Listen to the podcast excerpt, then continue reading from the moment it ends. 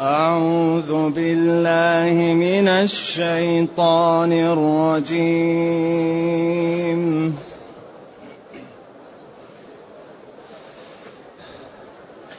فإذا استويت أنت ومن معك على الفلك فقل الحمد لله.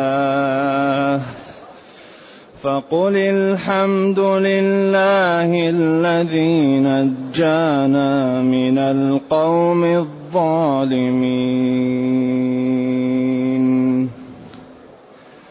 وقل رب انزلني منزلا مباركا وقل رب انزلني منزلا مباركا وأنت خير المنزلين. إن في ذلك لآيات إن في ذلك لآيات وإن كنا وإن كنا لمبتلين ثم أنشأنا من بعدهم قرنا آخرين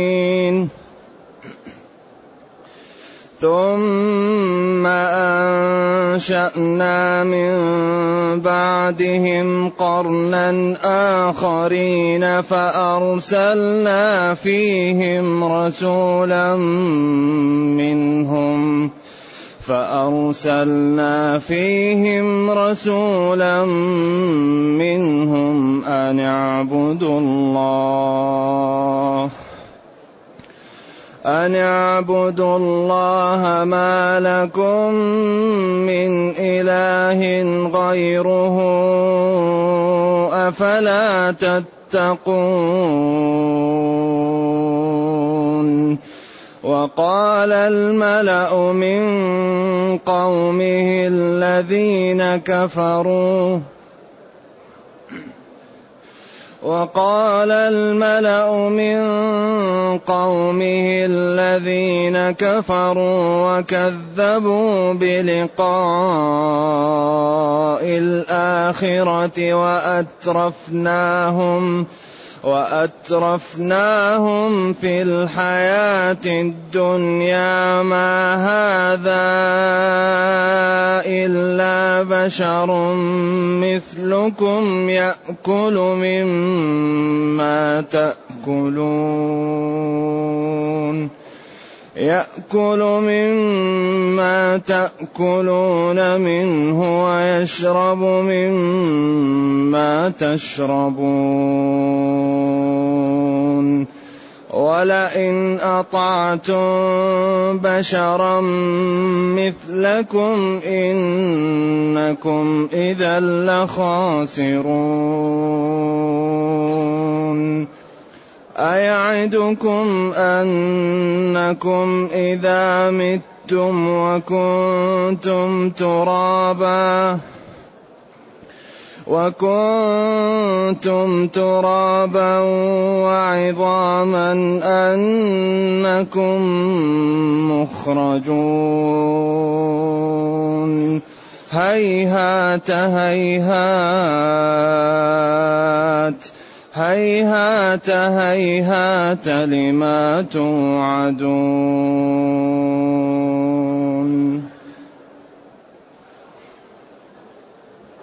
الحمد لله الذي أنزل إلينا أشمل كتاب وأرسل إلينا أفضل الرسل وجعلنا خير أمة أخرجت للناس. فله الحمد وله الشكر على هذه النعم العظيمة والآلاء الجسيمة. والصلاة والسلام على خير خلق الله. وعلى آله وأصحابه ومن اهتدى بهداه. ما بعد فإن الله تعالى يقص في هذه السورة قصص الأنبياء وقد تقدمت. فأوحينا إليه أن يصنع الفلك بأعيننا ووحينا نعم فهذه القصص يقصد بها أول تثبيت النبي صلى الله عليه وسلم. لأنك إذا كذبك قومك وناصبوك العداء فلست بدعا من الرسل فهذه طريق الرسل. ثانيا بيان جمال القرآن وصدقه لأن القصة تأتي بطرق مختلفة وما فيها شيء يناقض بعض. ثالث شيء بيان إعجاز القرآن.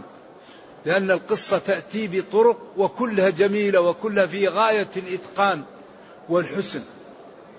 رابع شيء إزراء. بمن كان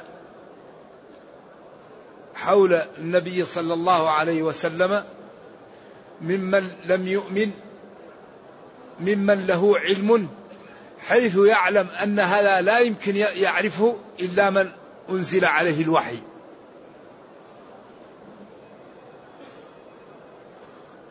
خامسا حتى إذا قرأ القرآن بعض من القرآن وجد هذه القصص ولذلك أغلب قصص الأنبياء تتكرر إلا قصة يوسف جاءت في مكان واحد ولذلك وما كنت لديهم إذ يلقون أقلامهم؟ أيهم يكفل مريم وما كنت لديهم إذ يختصمون. تلك من أنباء الغيب نوحيها إليك. ما كنت تعلمها أنت ولا قومك. فهي لتثبيت قلبه ولطمانته ولبيان كذب هؤلاء ولجمال القرآن ولحسنه. إذا فإذا جاء أمرنا وفار التنور جاء أمرنا نقطة الصفر. والتنور قال كثير من العلماء أنه تنور كان عنده وأنه كان علامة ركوب السفينة أن ينبع من هذا التنور الماء. ولكن الذي يظهر من سياق القرآن أن التنور هنا وجه الأرض. فإذا جاء أمرنا يعني جاء وقت هلاك القوم ونزل المطر من السماء وخرج المطر من الأرض عند ذلك. أحمل فيها أحمل فيها من كل زوجين اثنين. ولذلك قال في آه، النجم أو في آه، القمر قال فانتصر إيش؟ فانتصر. لما فعلوا به ما فعلوا قال رب انتصر لي فانتصر. إني إيش؟ إني مغلوب فانتصر ففتحنا أبواب السماء بماء منهمر وفجرنا الأرض عيونا. إذا فجرنا الأرض عيونا هي فار التنور وفي الفيروزابادي القاموس والتنور وجه الأرض. التنور ما يخبز به وكذا وكذا ووجه الأرض. إذا وأحسن ما يفسر به القرآن القرآن. إذا التنور هنا وجه الأرض. بقوله وفار التنور. وقال وفجرنا الأرض عيونا. قلنا له احمل فيها من كل أو من كل من كل زوجين أو من كل زوجين. كل قراءة سبعية وصحيح. اثنين. لأن زيد زوج وهند زوج. وهما زوجان. أيوة.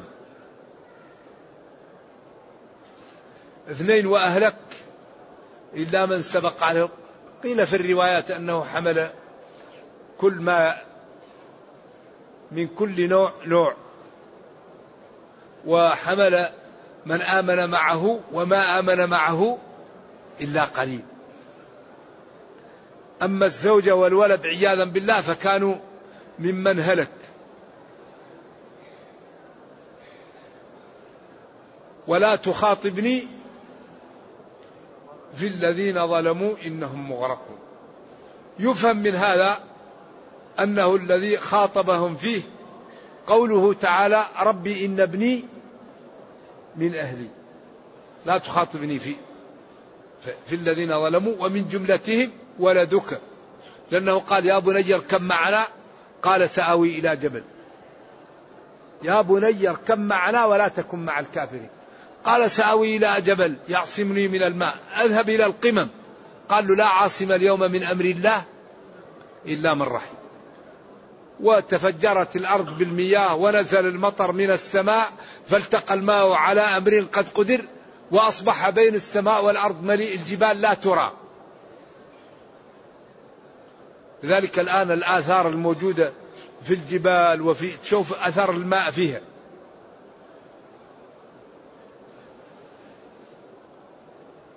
لما انتهى قال ربي إن ابني من أهلي. وأنت وعدك و... وأنت ووعدك الحق. ربي إن ابني من أهلي وإن وعدك الحق. وأنت أحكم الحاكمين وقلت لي إنا منجوك وأهلك. فهو كان مطمئن أن الولد من أهله وأنه ينجو. فقال له تعال معنا مطمئن أن الله وعده. والله لا يخلف الميعاد. قال له يا نوح إنه ليس من أهلك. إنه عمل غير صالح. فعند ذلك تدارك نوح وقال ربي إني أعوذ بك أن أسألك ما ليس لي به علم. إذا ولا تخاطبني في الذين ظلموا. لماذا؟ إنهم مغرقون. ولد. ومن معه لا تخاطبني في الذين ظلموا. ومن جملتهم الولد. فإذا استويت أنت استويت. أنت مؤكدة للضمير المتصل. ومن معك على الفلك على السفينة فقل الحمد لله الذي نجانا من القوم الظالمين.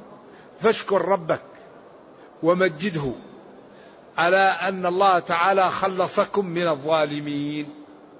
ومن أكبر النعم أن المسلم يبتعد عن الظالمين وينفصل عنهم لأنهم شؤم يسببون القحط ويسببون كل مشكلة سببها الظالمون. ولذلك ينبغي للطيب أن يبتعد. ذلك الأرض التي وصل فيها بلاء ما يجلس فيها وإذا مر بها الإنسان يسرع واد محسر إذا مر به أسرع. الواد الذي هلك فيها براها والفيل واد محسر لأنه محل غضب. ولما جاء النبي صلى الله عليه وسلم لديار ثمود قال لا تشربوا إلا من بئر الناقة. ولما عجنوا عجنهم ببعض ماء الآبار الأخرى قال اعلفوه الدواب. وقال لا تمروا بديار هؤلاء القوم إلا أن تكونوا باكين مخافة أن يصيبكم ما أصابهم. فالذي يذهب إلى هذه الأماكن وهو ليس باكي ولا خائف خطر لا يذهب إليها الإنسان إلا وقلبه مليء من الخشية والخوف وليعتبر وليحمد الله أنه لم يكن من هؤلاء الذين أهلكوا وأنه مسلم ويرجى الخير. أما الذي يذهب للفرجة والتمتع ويضحك خطر لا تمروا بديار هؤلاء القوم إلا أن تكونوا باكين. مخافة أن يصيبكم ما أصابهم. لا يذهب إليها إلا للاعتبار وللخوف. نعم. فقل الحمد لله الذي نجانا من القوم الظالمين. الحمد لله هو الثناء بالجميل على المعبود بحق. حمده ولذلك الشكر قد يقال له الحمد ولكن بين الحمد والشكر عموم وخصوص من وجه. فالحمد أعم من حيث إنه يكون على النعم ويكون على الصفات الجميلة ولو لم يسدي إليها إليك صاحبها نعمة. فتقول أحمده على ما أعطاني وأحمده على علمه وعلى تقواه. ولا يكون الحمد إلا باللسان.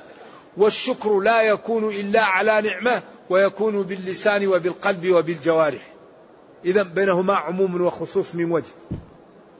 فهذا أعم من جهة أنه يكون باللسان وبغير اللسان الذي هو الشكر لكن لا يكون إلا على نعمة. وهذا أعم لأنه يكون على النعمة وعلى غير النعمة وأخص لأنه لا يكون إلا باللسان.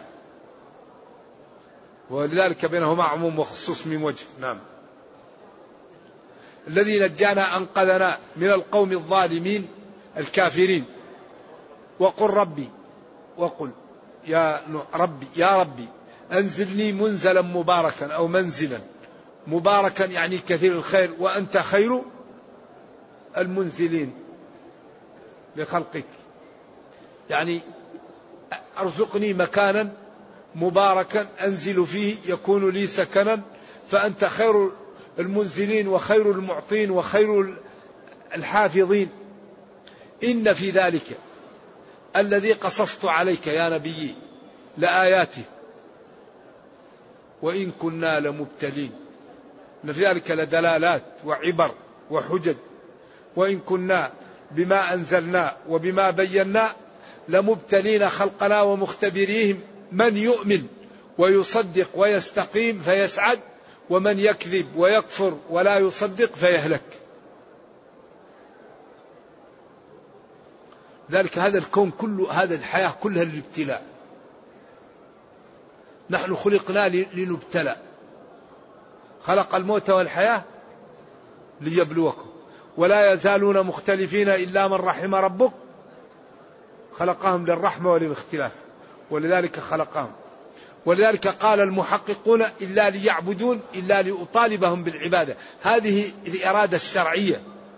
وما خلقت الجن والإنس إلا لآمرهم وأنهاهم فيعبدني من قدرت له السعادة ويعصيني من قدرت عليه الشقاوة. إذا هو أيضا للابتلاء. على أصح الأقوال. إذا أهلكنا هؤلاء وتركنا الصالحين ثم أنشأنا من بعد هؤلاء قرنا آخرين. قرن وهو المدة من الزمن مئة سنة. أو أقل أو أكثر أقوال للعلماء وأكثر شيء أنه مئة سنة هو القرن. ما تسبق من أمة أجلها وما يستأخرون. ثم أرسلنا من قرن آخرين فأرسلنا فيهم رسولا. فأرسلنا فيهم رسولا منهم. وقلنا له أن اعبدوا الله ما لكم من إله غيره. أن تفسيرية. أرسلنا فيهم رسولا وقلنا له بأن اعبدوا الله ما لكم من إله غيره. وهذه هي الكلمة التي اتفقت عليها الرسل جميعا.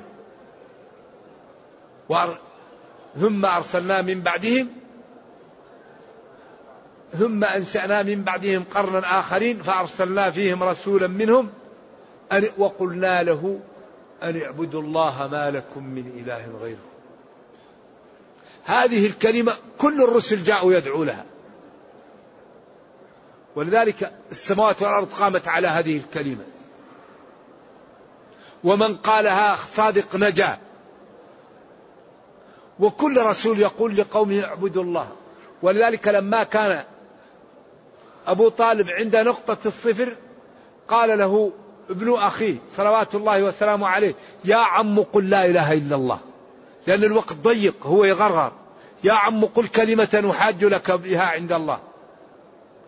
فكل الرسل يقولون اعبدوا الله ما لكم من إله غيره. وما من إله إلا إله واحد. وإن لم ينتهوا عما يقولون لم يستنى الذين كفروا منهم عذاب أليم. لذلك هذه الكلمة هي التي قامت عليها السماوات والأرض وأكثر شيء في القرآن الله وأكثر ما يدعو له القرآن التوحيد. ولذلك لو تأملنا القرآن لوجدنا أول أمر فيه وأول نهي فيه لا إله إلا الله مفرقة بأدلتها. وبعدها برهان محمد رسول الله عن طريق الإقناع والإنصاف. فأكثر ما في القرآن الله الله. أن اعبدوا الله ما لكم من إله غيره؟ ألا تستعملون عقولكم فتتقون الله وتعلمون أنه لا يقدر على الخلق إلا الله إذا لا يعبد إلا الله وأنه لا يدفع الضر إلا الله وأنه لا يعطي إلا الله ولا يمنع إلا الله ولا يعز إلا الله ولا يذل إلا الله. بيده الخير وهو على كل شيء قدير. فمن الجنون والجهل أن تصرف. حقوق الله للمخلوقين. هذا جنون. ومن حقوق الله الدعاء ومن حقوق الله الخوف ومن حقوق الله الرجاء ومن حقوق الله الحب فيه والبغض فيه. ومن حقوق الله يعلم أنه لا ينفع ولا يضر إلا الله.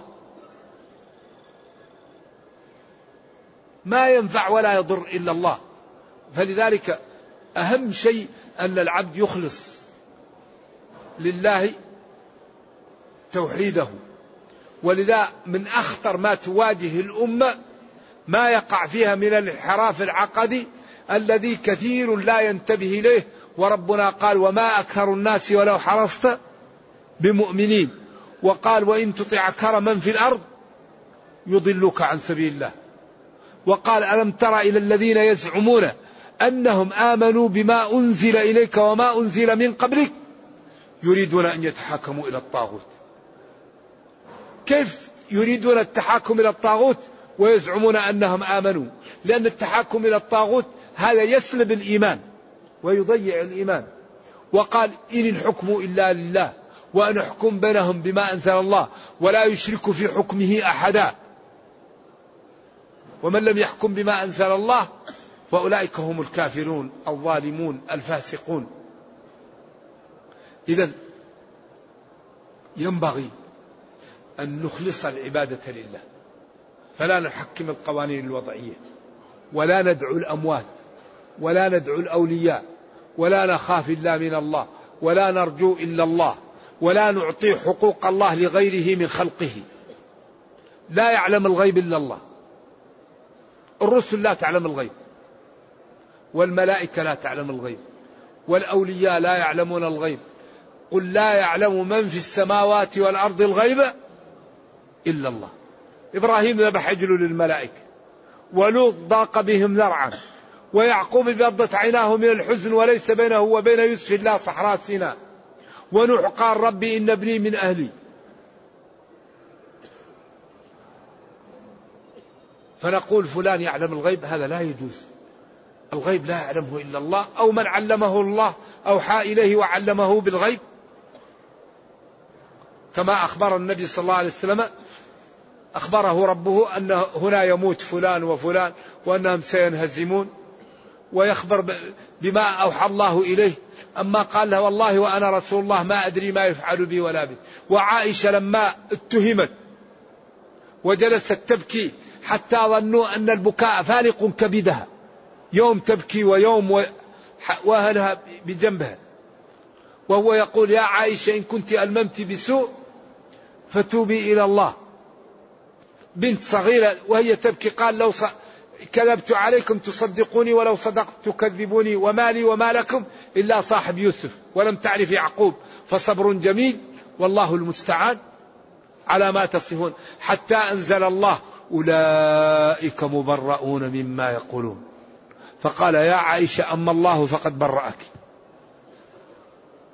يقول لها يا عائشة إن كنت ألممت بالسوء فتوبي إلى الله. حتى نزل الوحي وقال أولئك مبرؤون مما يقول مما يقولون. وقال إن الذين يرمون المحصنات الغافلات لعنوا في الدنيا. لا تحسبوه شرا لكم بل هو خير لكم. إن الذين جاءوا بالإفك عصبة منكم. لا تحسبوه شرا لكم بل هو خير لكم. لما فيه من الأجر ومن المنقبة. قالت والله ما كنت أظن أن الله تعالى يذكرني ولكن ظننت أن النبي صلى الله عليه وسلم يرى مناما يبرئني فيه. أما ينزل في الوحي ما كنت أظن هذا. رضي الله عنها وعن أبيها وصلى وسلم على زوجها.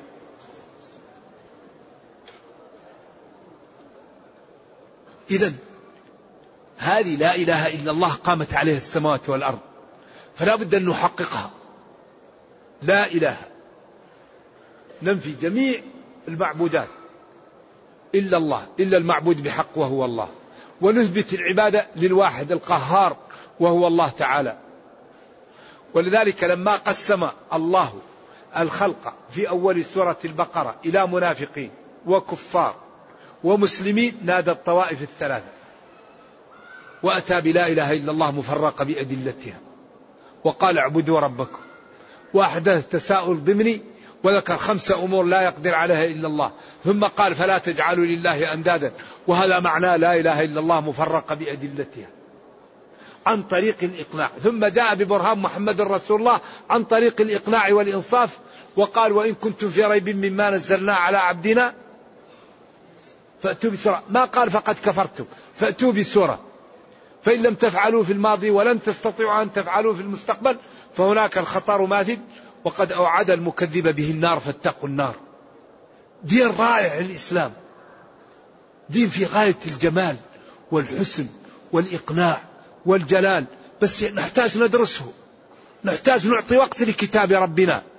نفهم نتعلمه نحفظه نتأدب بآدابه نتخلق بأخلاق القرآن.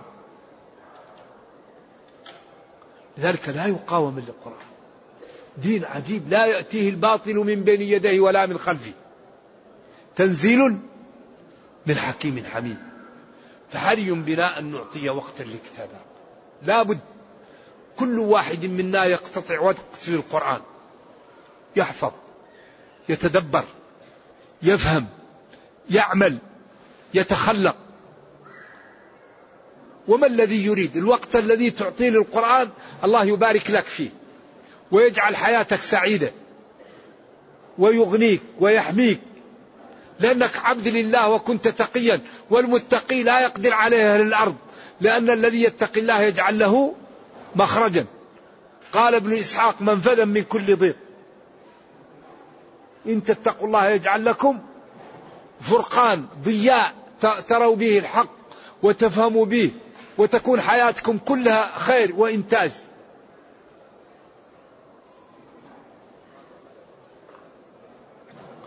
وقال الملأ الملأ الجماعة الذين يملؤون صدر المجالس وتمتلئ بهم العيون ويمتلئ بهم الذكر.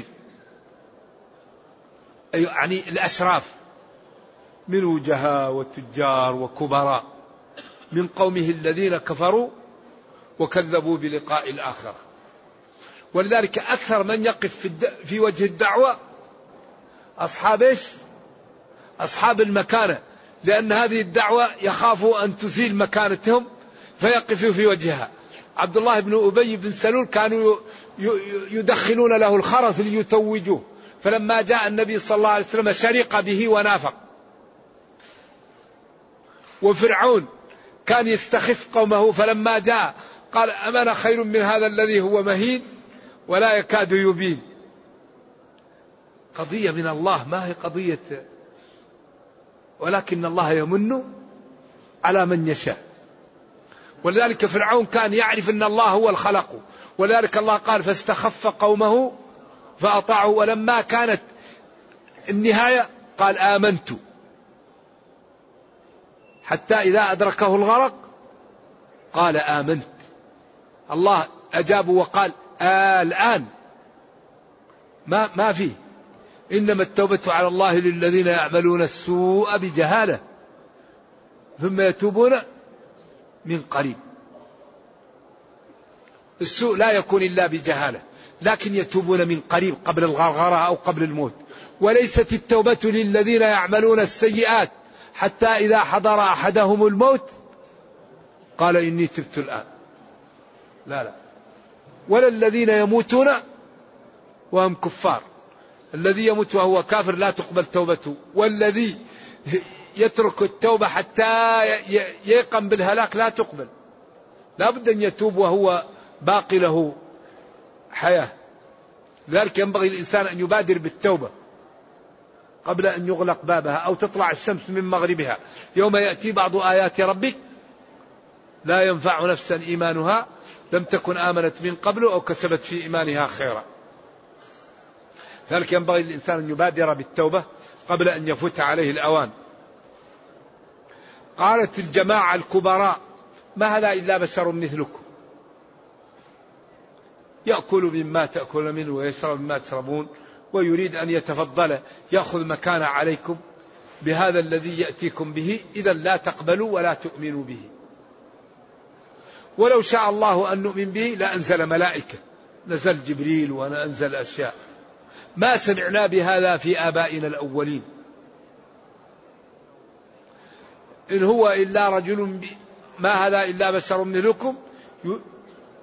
يأكل مما تأكلون منه ويشرب مما تشربون. كما قال في الآية الأخرى ما لهذا الرسول يأكل الطعام ويمشي في الأسواق؟ رد عليهم. قال إن الرسل قبل تفعل ذلك ولو جعلناه ملكا لجعلناه رجلا ولبسنا عليهم ما يلبسون. لأن الملك إذا كان رسول للبشر لا بد أن يجعل في صفة الإنسان وإذا كان في صفة الإنسان يقول هذا ما هو ملك. ولخلطنا عليهم ما يخلطون. نعم. إذا كذبوا به وأنكروا وقالوا هذا بشر مثلنا ولو كان الله تعالى يريد أن نؤمن برسله تأتينا من الملائكة أو تأتي معها جنة أو يلقى إليه كنز أو يأتي معها ببراهين غير هذا. علما بأن ما أتى به من البراهين أقوى وأوضح. أتاهم بكلام من جنس كلامه. نبينا صلى الله عليه وسلم. ونوح جلس في قومه ألف سنة إلا خمسين عام. يدعوهم بكل الوسائل. حتى قال له قومه لن يؤمن من قومك.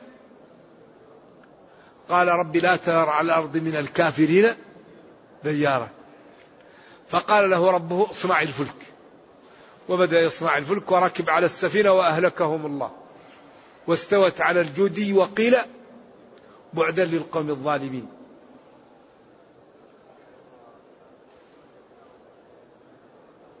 وكذبوا بلقاء الآخرة. كذبوا بيوم القيامة وأترفناهم في الحياة الدنيا. هذا الترف خطر جدا. الترف هو التنعم الزائد اللبس الزائد والأكل الزائد والنوم الزائد والمركب الزائد. هذا المترف كل شيء عنده زايد. التحف وكل شيء عنده زايد. ولذلك المسلم لا ينبغي أن يكون مترفا إذا أعطاه الله نعم ينفق منها ويرى أثر نعم الله عليه ولكن لا لا يبذر ولا يترف. المبذرين كانوا إخوان الشياطين ولذلك نهى عن التبذير ونهى عن الإسراف كما أنه نهى عن البخل وعن التقتير وكان بين ذلك أقواما الذين إذا أنفقوا لم يسرفوا ولم يقتروا.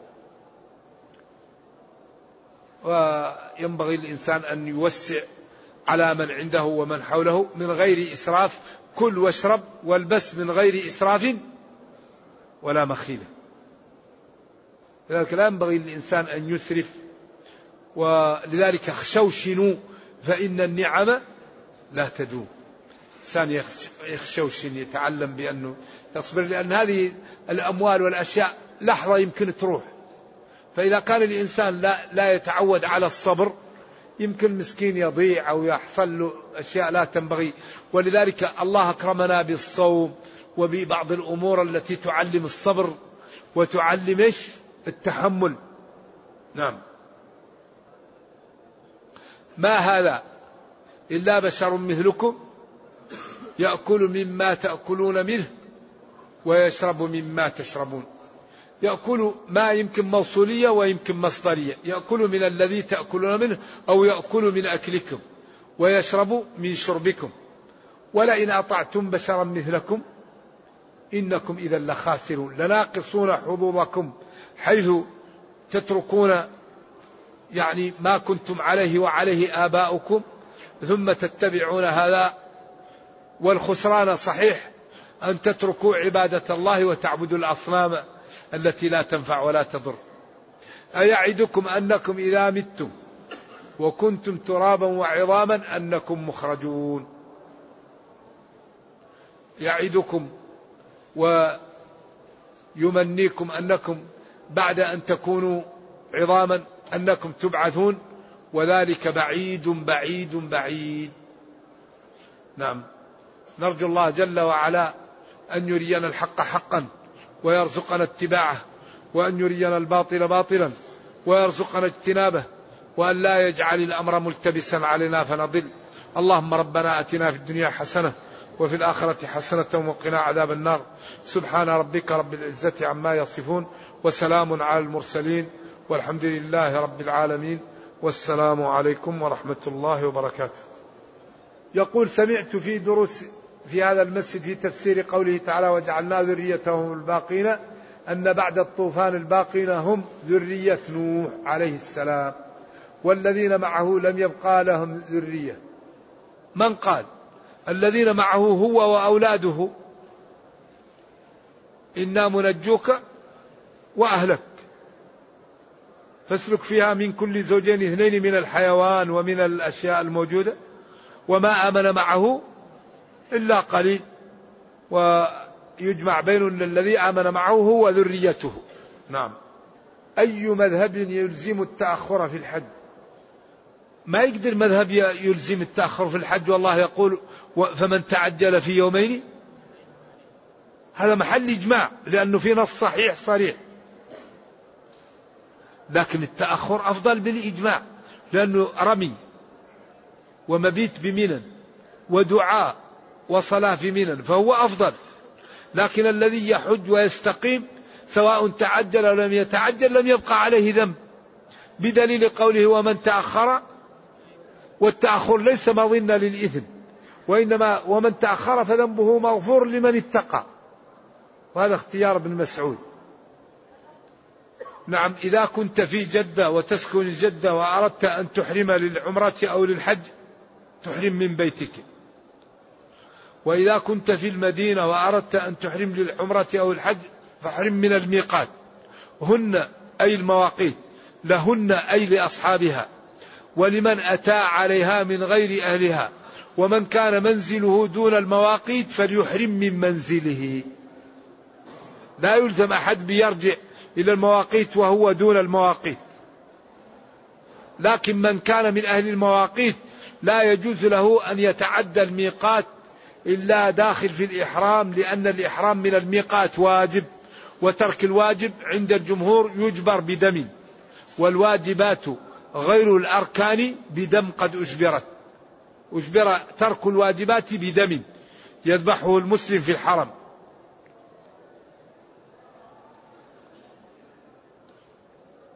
يقول رمينا الجمرات قبل الزوال. إذا كنت رميت العقبة قبل الزوال فهذا السنة. جمرة العقبة ترمى عند وقت ذبح الأضاحي بعد طلوع الشمس. إذا حل النفل. هذا وقتها الممتاز. أما قبل ذلك فلأهل الأعذار. ويستمر هذا إلى الغروب. أما في غير يوم النحر أيام التشريق فالرمي بعد الزوال. لأن النبي صلى الله عليه وسلم رمى عندما زالت الشمس من كبد السماء ورجع وصلى وقال لتأخذوا عني مناسككم. وأمر الرعاة بأن يأتوا من الغد ويرموا لليوم الثاني الحادي عشر واليوم الثاني عشر في اليوم الثاني عشر. ولم وأذن للعباس بأن يبيت بمكة للسقاية. ولم ينقل عنه أنه قال لأحد ارمي قبل وقت الرمي. ولكن هناك مذهب سهل وميسر لمن عنده شغل أن يؤخر الجمار في أيام التشريق إلى اليوم الثالث عشر ويرمي الأولى والثانية والثالثة والأولى والثانية والثالثة والأولى والثانية والثالثة ولا شيء عليه. لأن كل أوقات الرمي في وقت الرمي كاليوم الواحد. أما يرمي في وقت قبل الزوال فهذا مذهب ليس بالقوي.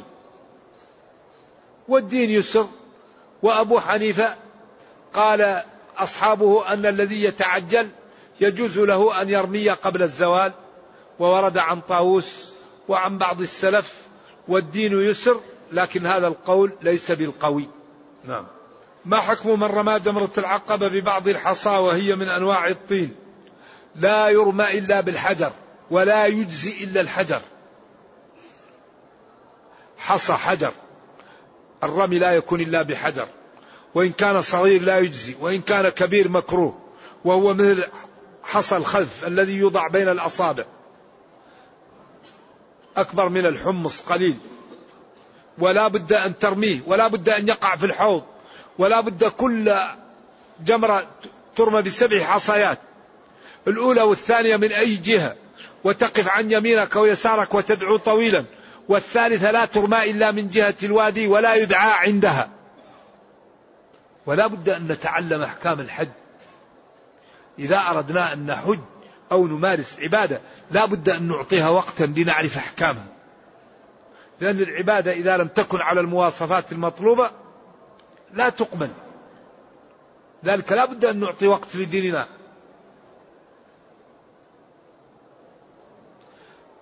ما حكم السعي في المسعى الجديد؟ هو نفس المروة كانت جبل. وكانت لها مناكب وكانت واصلة إلى المدعى. والصفاء قال الفيروز بهدي عند مادة صفاء قال بنيت عليها دارا فيحاء. جبل. لو كانت صخرة يقال صخرة ما يقال جبل إلا للمكان الممتد وكانت متصلة بأبي قبيس. وفصلت. فالمحل حتى الصفاء والمروة أوسع مما هو موجود الآن. حسب ما يظهر من كتب التاريخ. فلذلك المسعى إن شاء الله في محله والأمر فيه طيب وفيه سعة وديننا يسر والإنسان آه، لا يدخل نفسه شك في شيء الحمد لله لا شك فيه.